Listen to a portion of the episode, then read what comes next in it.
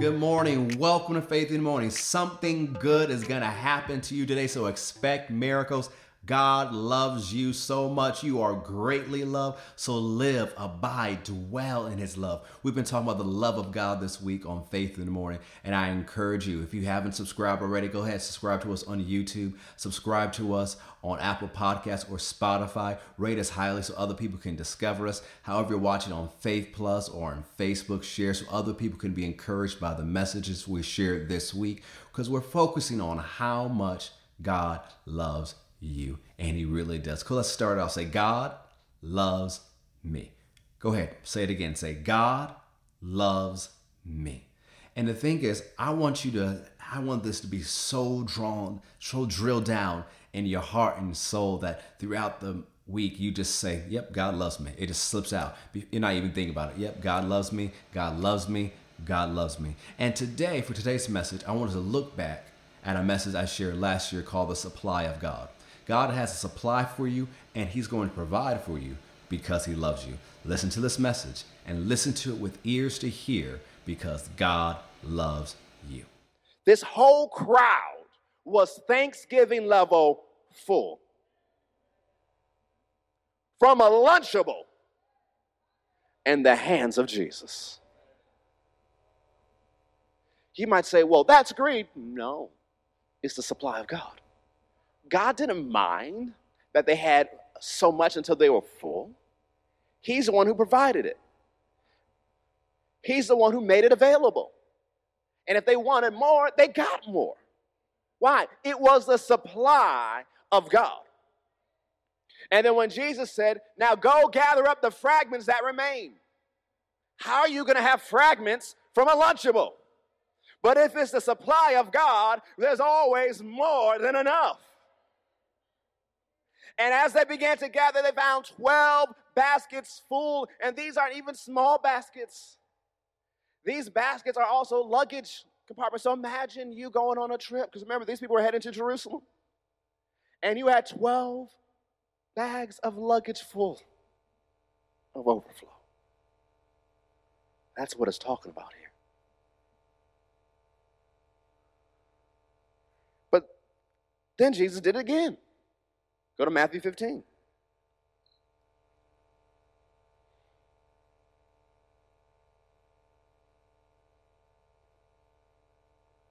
Go to Matthew 15, the supply of God.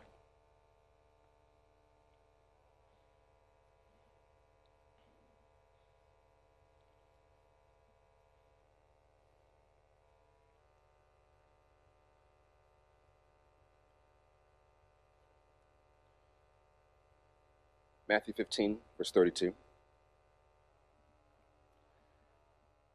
Then Jesus called his disciples unto him and said, I have compassion on the multitude, because they continue now with me three days and have nothing to eat. I'm not going to send them away fasting, lest they faint in the way. And his disciples said unto him, Where? So it's not even the question how we can do this, where we can get it from. Where are we going to get all this bread in the wilderness as to fill so great a multitude? We're in the wilderness. Jesus. DoorDash does not deliver this far. Uber Eats does not come to this block. We are outside the radius of all the delivery people. So, where in this radius are we going to get enough food? And she says, Well, how many loaves do you have? They said, Seven and a few little fishes. And he commanded the multitude to sit down on the ground. And he took the seven loaves and the fishes and gave thanks and brake them and gave to his disciples. And the disciples did to the multitude, and they did all eat and were filled. And they took up the broken meat that was left, seven baskets full. And they that eat besides the 4,000 men, besides women and children. So then he does it again. But go to the next chapter, Matthew 16, verse 5. And so they're heading to the next location, the next spot. It says in verse 5 And when his disciples were come to the other side, they had forgotten to take bread. So whoever was responsible that week to pack the food had forgotten to pack the food. And so whoever was kind of fessed up to somebody. And it says, Peter, um, do. I forgot the food. You forgot the way. I forgot the food. You forgot Jesus' food. You, I forgot the food. And so now they're all talking about what are we going to do? We forgot the food. And so Jesus says unto them, be, pay, Take heed, be aware of the leaven of the Pharisees and the Sadducees. And they reason among themselves, saying, It's because we've taken no food. I knew it. I knew it was going catch up for us. We forgot to take the food, and now we're about to get a lesson from Jesus about not packing food. Notice, and when Jesus perceived, he said unto them, O ye of little faith, why are you reasoning among yourselves because you've brought no bread? Don't you understand? Don't you remember the five loaves of the 5,000 and how many baskets you took up? Don't you remember the seven loaves of the 4,000 and how many baskets you took up? How is it that you don't understand? I didn't, I'm not talking about bread, but I'm talking about the leaven of the Pharisees and Sadducees. Then they understood how that he didn't talk to them about the leaven of bread, but the doctrine or the teaching of the Pharisees and the Sadducees. What is Jesus saying? Bruh, look at this. You were just with me the other day. We had a Lunchable and we fed 20,000 people. Then just the other day, we had seven loaves and four little fishes, and we fed all those people. And now you're stressed because you forgot food. Have you forgotten who I am? If I can do that with that, what do you think I can do with our small crew right here? So, what are you stressed out about today when there is a supply of God available for you? What have you forgotten about that Jesus has already done in your past? What miracle he's already done? What breakthrough he's already given you? Time and time again, when you thought, I don't know how I'm going to make it. I don't know how I'm going to come through. I don't know how this is going to turn for me. I don't know how this is going to shift. I don't know how. I don't know how. And yet here you are, and God did it. Here you is. God brought you through. He turned it around. So what are you stressing about today if God has already proven himself faithful in the past? Because Jesus Don't you remember? If he did it before, he can do it again. Come on, 2020 did not tap out God's reserves. He still has a supply for you. And Jesus in his ministry was walking in abundance. He was passing out abundance in his ministry. He's the same yesterday, today, and forever, so he still has a supply for you today. So why are you stressing over bread? Go to Matthew 6. Come on, I'm telling you, you're going to be so supply conscious by the time we're done here.